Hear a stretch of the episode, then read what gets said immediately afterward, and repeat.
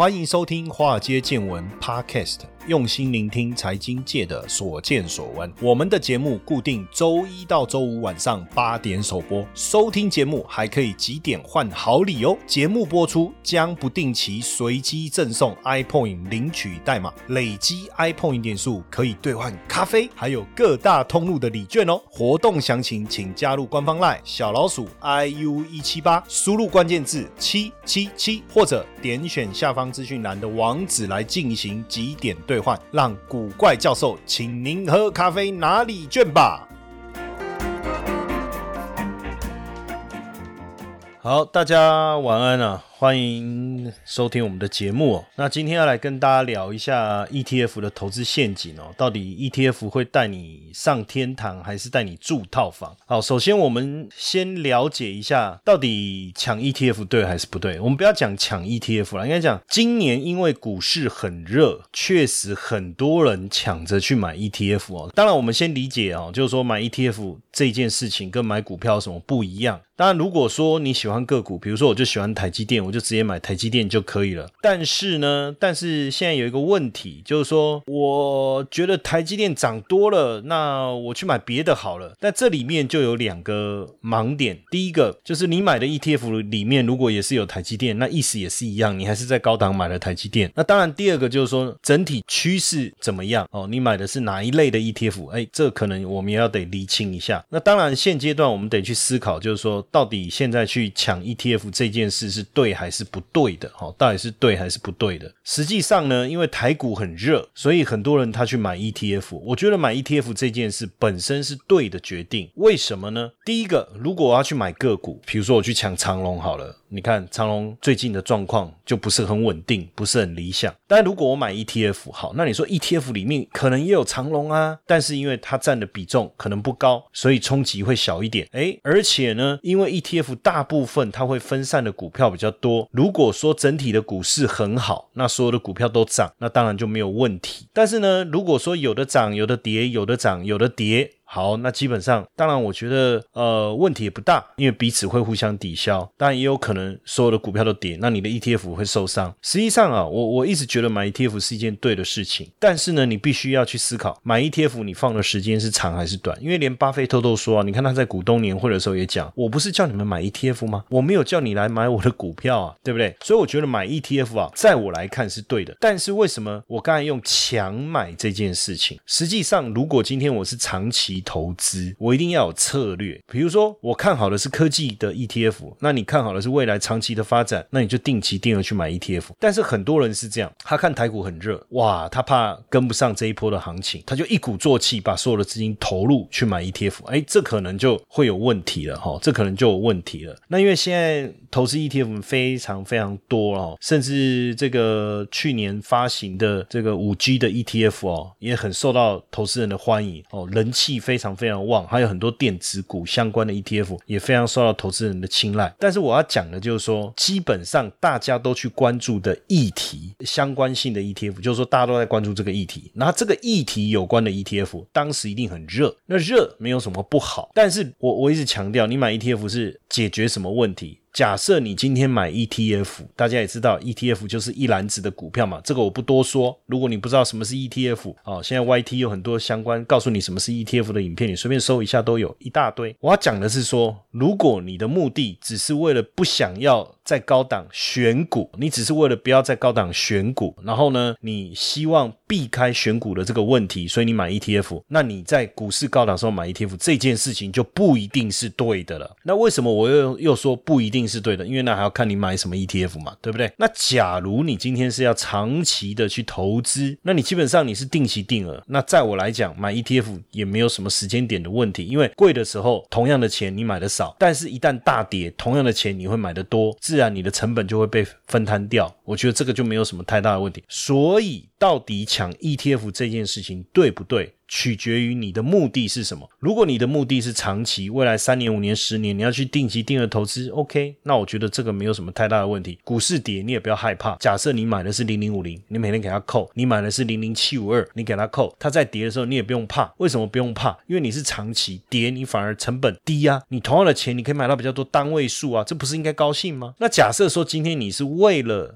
想要买某些股票哦，比如说你买零零七五二是因为你想要买腾讯，或是你想要买阿里巴巴，哇，结果现在跌，那怎么办？对不对？那就没有办法解决你的问题了。那你说你你买国泰五 G 是为了台积电，好，那现在台积电这一段时期的下跌也没办法解决你的问题，对不对？哦，所以我觉得你还是要先想清楚买 ETF 的出发点哦。那 ETF 当市场过热的时候，买 ETF 有没有风险？实际上确实也是有哦。我我举个例子哈，比如说像从去年到现在，国泰五 G 的 ETF 很热，非常热，很多人买。那它里面主要买台积电、联发跟跟红海这三个股票。所以假设大家疯狂的跑进去买这一档 ETF，疯狂的买，疯狂的买，买了再买，买了又买，请问这些钱要不要跟着去买台积电、联发科跟红海？是不是？要那是不是一样嘛？这个股票就被推上去了。好，等到台积电跌了，联发科也跌了。你看这段时间哦，包括联发科，哎，可以先冲涨停板，再持续性的修正超过二十趴。红海也是一样，大家吓都吓死，是不是又会把 ETF 卖掉？你把 ETF 卖掉，你把钱拿走，你的钱从哪里来？基金公司也是得把这个 ETF 所持有的股票把它卖掉，一样的意思。所以就会导致这个台积电也好，联发科也好，红海也好，这三个股。票也跟着修正，所以其实当股市很热的时候啊，ETF 买气眼望反而不是好事。为什么？因为它会带来助涨跟助跌的效果。这件事情，我觉得这个要特别注意哦。而且还有一个问题哈，就是说，因为大部分份热门的 ETF，可能大家想要买的股票都非常的接近。热门的 ETF，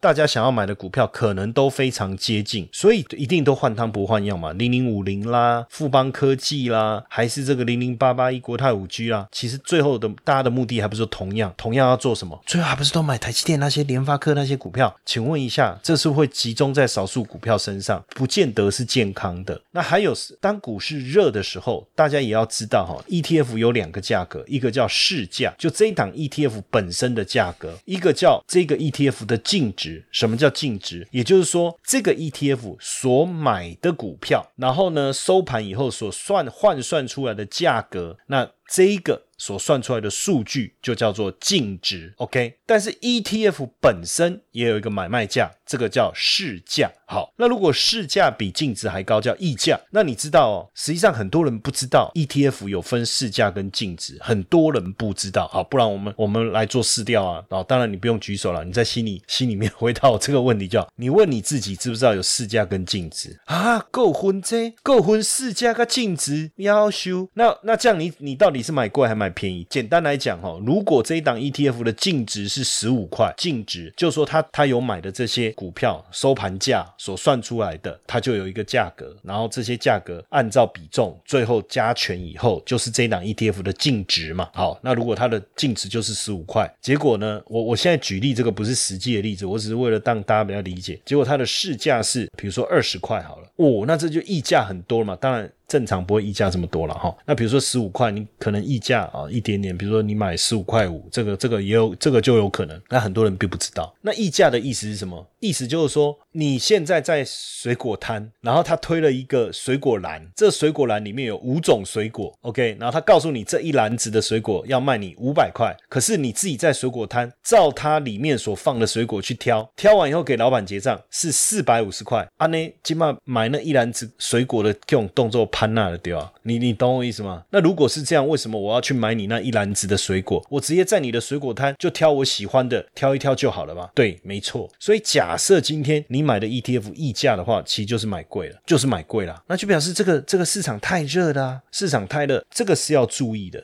哦，这个我们就要注意哦。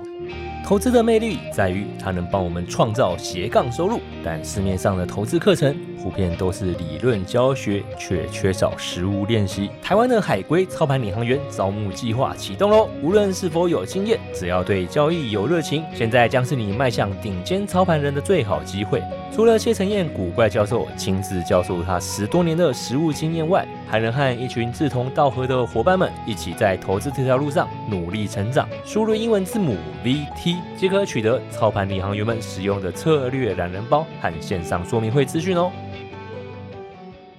那当然，ETF，我我们今天当然就要跟大家聊一聊哈。我刚才前面这样讲，也许一下子我就跳了很多的很多东西，有的人可能听得懂，有的人可能听不懂。但是我们先在回头来聊一下，到底买 ETF 有没有什么好处？我觉得是很 OK 的。为什么呢？第一个，你想一下嘛，我我又想要买台积电，又想要买这个联发科，又想要买红海，这么多的股票，坦白讲，钱也不够。那你说买零股 OK？好，问题是怎么买，怎么组合，怎么样比较好？有没有一个依据？到最后会不会乱买？那买 ETF 还有一个好处，因为你自己买的股票不不见得永远是市场比较值得注意的、值得关注的股票。哈，我这样讲哈。但是大部分 ETF 编制的一个呃方式啊，基本上啊里面的成分股大部分都是市场比较关注的，那你就不用自己再去这个做研究嘛。到底现在大家比较关注什么股票嘛？对不对？哦，这样，所以我觉得买 ETF 的优点很好，就是说我我买一篮子的股票，然后呢又可以用比较简单的方式去分散你的投资，分散你的风险。而且呃有时候比如说我们喜欢一个主题，哦，像现在有很多主题式的 ETF，比如说高股息啊，比如说五 G 啊、半导体啊什么之类的，那你也不用这个也买那个也买，然后甚至一直自己频繁的换股，我觉得倒也不用哦。那所以呢，呃，你投资 ETF 呢，自然而然就能够让你得到很好的一个成果哦，就能够让你得到很好的成果，而且买卖也很方便啊。ETF，比如说我我我们最近开始在跟大家分享零零七五二，等一下我会解释一下。那它有五十只股票嘛，好，那你要买进哦，你直接在证券市场上面输入代号就可以了哈。但是我要提醒大家哈，ETF 实际上并不适合短线频繁的交易。如果你今天你要做短线而且频繁的交易，那你选 ETF 基本上我觉得就选错了。短线当然比如说今天买明天卖啊，或这个礼拜来来去去，那你你的成本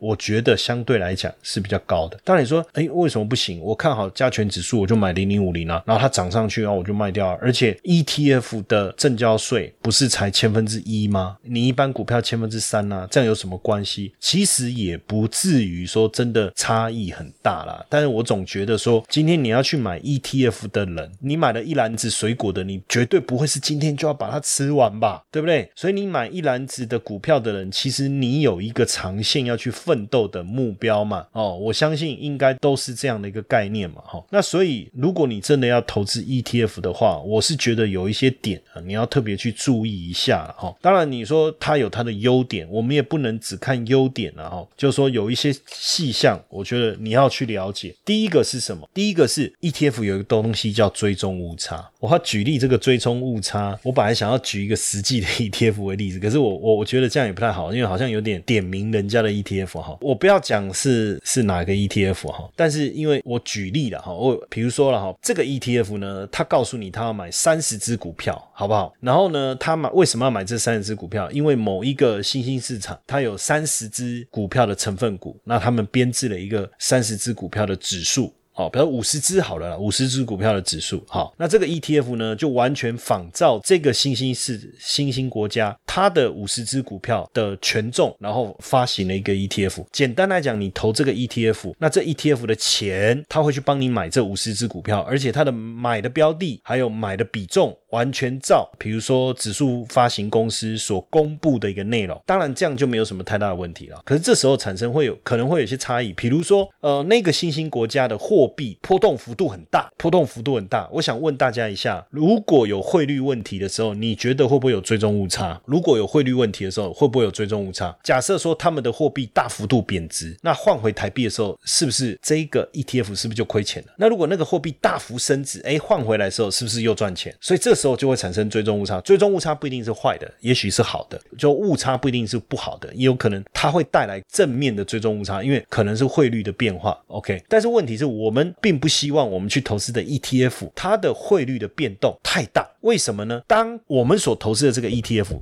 它投资的是境外的股票啊，比如说某一个新兴国家，哈，我差点说溜嘴，某一个新兴的国家，好，某一个新兴国家，那它的货币本身波动比较大，那这个时候呢，呃，经营人到底要不要避险？要不要针对这个货币去做避险？那避险避的对，OK，减少误差，但是增加了避险的成本，没有做避险，那自然而然这个最终误差就会产生。所以我觉得这个部分是我们要注意的，哦，这是第一个。那第二个当然就是 ETF 有管理费，管理费的问题。所以会有一些些落差，但是是管理费是难免的。哎，你叫人家来家里打扫，你也要给人家清洁费。那你叫人家帮你管理你的股票，你不愿意付管理费，这个也没道理。那一般来讲，ETF 的管理费会比基金来的便宜哦。所以如果你你都可以买基金，你基金也愿意付管理费，那为什么 ETF 付管理费你会觉得没有道理？哦，所以我觉得这个问题不大，但是通常这种误差它就是一个固定的一一个轨迹，那我觉得就没有问题。那因为那可能就是管理费反映出来。我比较怕的是什么？就是汇率的问题，这个是我比较害怕。因为上次呃，我们有同学在我的脸书，我忘了他在脸书留言还是在我的 Line 留言哦。那我鼓励大家有任何问题，你可以到我的古怪教授的脸书的粉丝页留言哦。那现在实际上啊，我们在 Mixer Box 上面啊，大家在听节目的时候，如果你你你觉得还好，这个问题没有那么 privacy 的话，那你可以把它直接在下方留言。哎，我我们也可以看。那因为我们现在这个华尔街见闻的 podcast 在这个 Mixer Box 上面，你可以去下载 M I X E R B O X 这个 A P P 啊，然后你去追踪我们的华尔街见闻哦。我跟各位讲，我们这个追踪人数已经破三万了，所以我每天都会滑，每天都会看，我每天都在数有增加几个人啊。今天为什么增加比较慢，心情还会不好，好你知道吗？哦，所以大家如果有听我们的。Podcast 的一定要做两件事，哪两件事？第一件事，给我们按个赞哦，那我知道你听了你喜欢。那如果你不喜欢，你也是按赞嘛，对不对？至少我知道你听了嘛。然后呢，在下方留个言，好不好？你觉得很棒，你就留很棒；你觉得内容很烂，那你就不要留言。这样子 啊也没关系啦，反正我现在也习惯了，就是说正正反评价都有嘛，哈。那如果你有问题，你也可以在上面留言哦。这个我觉得是一个蛮不错的，我们之间的一个交流嘛，对不对？那有些问题你真的觉得比较隐私性的问题，那你就到古怪教授的脸书的粉丝页私讯给我。如果我看那个问题真的不适合公开回答，我会私底下回给你。那如果我觉得这个问题大家也可以理解，但我我一定是会保护你，我不会把这个名字讲出来了哦，我不会讲说啊，我们这个来自基隆的王妈妈说不要把这件事跟别人讲，所以我不可以讲她在基隆啊，我甚至不能说她有去过万华哦什么这一类的，我。不会讲啊，还是说啊？那你是狮子会啊？不不，我不会讲，我这些我都不会讲哦，你不用担心。那当然，第一个这个是 ETF 的追踪误差。第二个哈，实际上就是说有一些 ETF 它里面的股票的交易，它必须很频繁的操作，那这个也不行，因为你的成本会很提高。那有些 ETF 当然它着重在某些特别股，我觉得这也不不是太大的问题。那 ETF 会遇到一个叫做系统性风险哦。什么叫系统性风险？系统性风险就是股市跌的时候。你的 ETF 会跌啊？这不是废话吗？今天又不是买，又不是定存，对不对？所以这个我觉得没什么。当然你要看你买的是什么 ETF 啊。如果你买的是债券的，股市跌，债券搞不好涨，这个是不一定哈，不一定。但我觉得。最主要是两个部分，你要特别注意，一个叫追踪误差，一个叫折溢价。如果这一档 ETF 你发现它长期的绩效，以前曾经发生过啊，我我这个以前曾经发生过，所以我可以讲，就是过去在二零一四年到二零一五年，中国股市大涨，结果保护生这一档 ETF 的追踪误差相当的大。后来我们当然。发现有一些小问题，那所以呢，像这样子容易产生比较大的追踪误差的 ETF，我觉得在当下你就应该要要把它避开，尽量不要去投资追踪误差大的 ETF 哈。那如果一个一个 ETF 哦，它的长期的这个追踪误差是。很稳定哦，因为可能管理费的关系，对不对？或是它汇率上面它做一些呃适度的操作，所以它有一些追踪误差，但是它不是很很不稳定的上上下，但是就呃永远就差那么一点点，这我觉得 OK。那另外一个就折溢价，实际上是买折价好还是溢价好？当然折价。买折价就是买的比它应有的价值便宜，当然比较好。但是照道理也不应该大幅度的折价，也不应该大幅度的折价。举个例子哈，比如说像这个呃，我就用零零七五二好了哈。呃，零零七五二呢，实际上你们在查的时候啊，你们其实可以查到两个东西，一个是就是比如说零零七五二，你在后面啊哦打一个 N，你就加一个 N。我不知道大家知不知道，就是你在这个 ETF 的代号后面加一个 N 加。加上一个 n，number 的 n，net 就净值那个 n 呐，英文字母 n，然后呢，你就会发现，你就可以看到，呃，同样一档 ETF，但是它后面会告诉你它的净值。那比如说这个呃零零呃七五二，它在五月十四号。它收的净值是二十七点四二，然后呢，它的这一档 ETF 是二十七点五二，所以是不是有一点点的溢价？那正常来讲，大部分的 ETF 应该是会有些微的溢价。为什么？通常我们比较少看到折价，因为折溢价的发生是因为市场大家买卖之间的意愿。也就是说，如果这一个 ETF 买气很旺哦，不一定涨或跌。我现在不一定涨或跌，涨也可能很多人想买，跌也可能很多人想买。只只要它的买气比较旺，那通常就会溢价。这种情况应该普遍还是存在的，就是说溢价的情形。但是你也不要溢价太多，因为溢价太多你就买贵了嘛，对不对？哦，所以基本上一点点一点点，这是 OK 的哈。比特币身价水涨船高，想投资又不知道怎么开始吗？古怪教授听到各位的心声喽，我们推出一门适合比特币小白的懒人投资课程——比特币新手变行家。无论是小资族、上班族、家庭主妇。或者退休人士，只要你拥有一颗积极学习的心，我们将手把手带你真正了解加密货币的领域，并协助你建立一套适合自己的操作模组，让投资比特币也能变得轻松、安全、稳定又自在。课程原价六千六，募资期间推出超早鸟三折限时优惠，大回馈哦！现在报名本课程只要一九八零元，每天不到六块钱，让自己小钱变大钱，有钱变得更有钱。立即加入官方 Light。小老鼠 iu 一七八，输入关键字英文字母 BTC，取得课程优惠资讯。古怪教授还额外免费送你比特币教学懒人包，限时优惠即将额满，要抢要快哦！但我我觉得这里面呢，就是说大家也要去特别注意哈，就是 ETF，我觉得圆形的 ETF，什么叫圆形的 ETF？比如说我买零零五零。这叫圆形的 ETF，因为这个 ETF 就去买台湾前五十大股票。比如说我买零零七五二中信中国五十，这叫圆形的 ETF，因为它买的是外资啊，要投资香港或者是在美国挂牌的前五十大的中国有关新经济的这个股票哦，那这个叫圆形 ETF。但是有一种叫杠杆式的哦，比如说像零零七五二也有出了一个两倍的。那叫零零七五三，这个就是杠杆。那另外一种叫反向，比如说 T 五十反一哦，它就是反向的 ETF。那买杠杆或是反向哦，我个人呢比较。不赞同你用长线的角度，极长线的角度，为什么呢？股市长期来看终究会涨，不论它怎么跌，终究会涨，而且是涨多跌少。你去看美国股市也好，台股也好，回头看过去十年，最后终究是涨的嘛。而且因为你买的 ETF，它买的都这些股票都是有筛选过的，它有一定的条件，比如说它就是要特别大的市值，特别大的，又要符合我对某一些产业的这个规范。那基本上这些股票大部分都是好股票了，大部分都是好股票，所以长期来看价格应该都是会涨。好，但是你说啊，股市崩盘，比如说像最近台股哇跌这么多，是啊，说话的，长期终究是会涨的。那这个我就觉得说长期持有没有问题。但是如果你是做反一呢？哇，那不得了了！你要一路反到底诶，你从台股八千五要一路反反到那个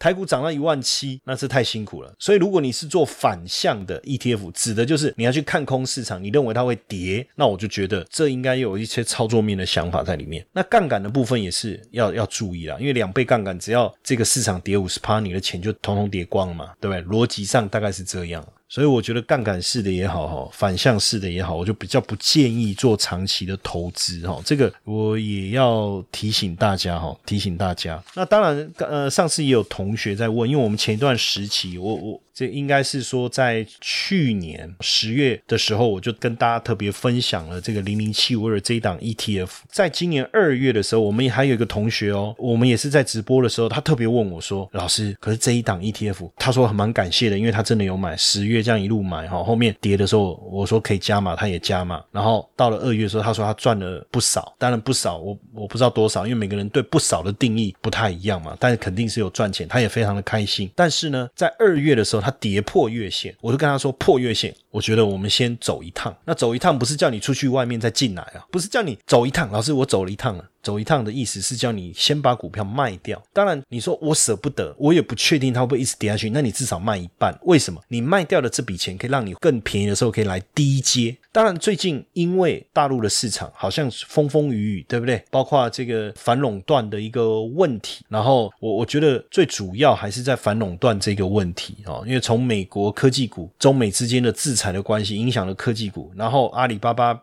反垄断调查被罚钱，然后接着包含拼多多、包含美团这些都被要求要做调整。但是我们仔细看，就是说，呃，目前啊，中国的监管机构啊，对反垄断的部分呢，目前是督促各企业要自己好好的去，你给我面壁思过，你好搞好好想一想，对不对？然后罚一点钱。所以对整体企业，当然你说他真的去做了一些调整，对它的核心竞争力，对它整体业务来看，我觉得影响并不会太大。那当然，中概股的部分受到。就是美国的打压有一些影响，对不对？相对来讲也比较低迷，这些都是一个影响的因素。但是我要提醒大家，就是说，按照过去的经验啊，基本面没有改变的情况下，因为这种外部因素或者是政策性的因素啊，导致股价大跌啊。如果我们用一个最简单的哈，我们就用 RSI 相对强弱指标。按照过去的经验，只要这个相对强弱指标，因为这个是长线的这种布局，而且它是一个 ETF，所以其实我们也不用太难的。指标哦，我们就用一个很简单的指标。那一旦相对强弱指标跌到三十以下的时候，往往就进入了超卖区。就过去长期时间来看，其实都是很好的布局点。哦，这是我提出的第一个想法。哦，就是说这个零零七二，其实有一段时间我也我都没有再特别谈这个。但最近我为什么要特别讲？哈，因为第一个我发现它已经跌到一个相当夸张的一个程度。但你说啊，老师它会不会跌一跌就不见了？不可能，因为它里面包含五十只股票，除非这五十只股。票哦，没关系，就算我原来买的这五十只股票都下市，它还会再纳新的五十只进来，你懂我意思吗？就是说，你房子租给人家，这个房客不租了，你可以找新的房客进来，反正这个房子永远在那。ETF 的精神就是这样，这是第一个。就我们看过去，一旦这个出现技术指标的超卖现象，往往都是很好的止跌点，这是第一个。第二个就是说我最近在看哈，就是说这些，比如说阿里巴巴也好，百度也好，哎，最近价格的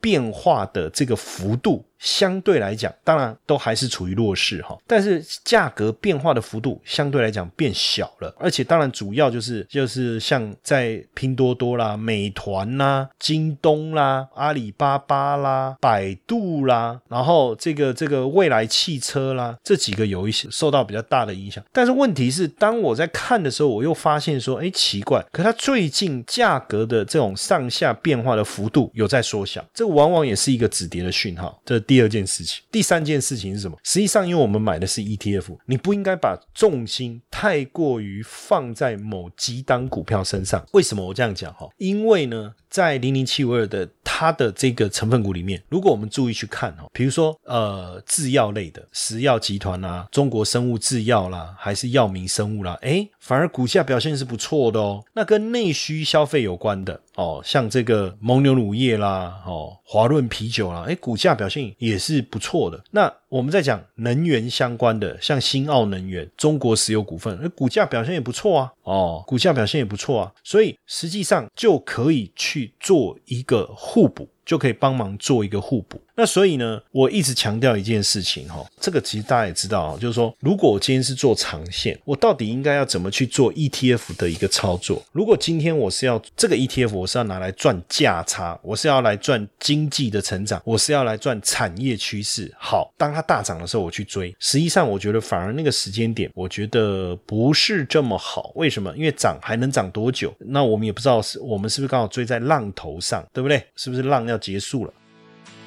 接下来就是我们今天的彩蛋时间。Apple 领取代码 B 五四一九，活动详情呢，请到下方的说明栏观看。但是你看呢，我去年哈，你你要知道，我去年其实上半年我就开始在讲 A 股这个市场，我就开始讲讲讲，然后我就鼓励大家说，你可以去做相关的投资，尤其是新经济的部分、电商的部分，好。然后下半年果然一波行情一路上去了，但现在市场掉下来了，那受到这个政策性的影响，出现一个比较大的修正，我不敢跟大家保证是不是这里就是底部，但是我们仔细去看呢，你就会发现说，这些受到影响的个股啊，开始慢慢止跌，也开始稳定了，所以反而。有机会，当然，我我觉得比较有可能的，就是会有三到六个月的晚形底的这个模式。当然，你就很多人就说，老师，那晚形底晚总是还是有个最低的位置嘛？就即便我是一个半月的一个晚形，对不对？那我还是有个低点啊。但问题是，我不知道低点在哪里嘛。对不对？好，那所以我们既然分批的买进，我就从现在我是不是就可以开始？到底是往下买还是横着买，我也不知道。那我们就分批、分批、分批去布局。其实买 ETF 本来就应该有这样的一个思维，这样子呢，我觉得才是投资 ETF 比较正确的方式了。你说啊，我这个看现在市场很热，就像那时候一开始的时候，某投信他发了一档这个五 G 的 ETF，哇，那时候刚上市多热啊！其实我那时候觉得说，当所有人都争先恐后想要去买那个 ETF 的时候，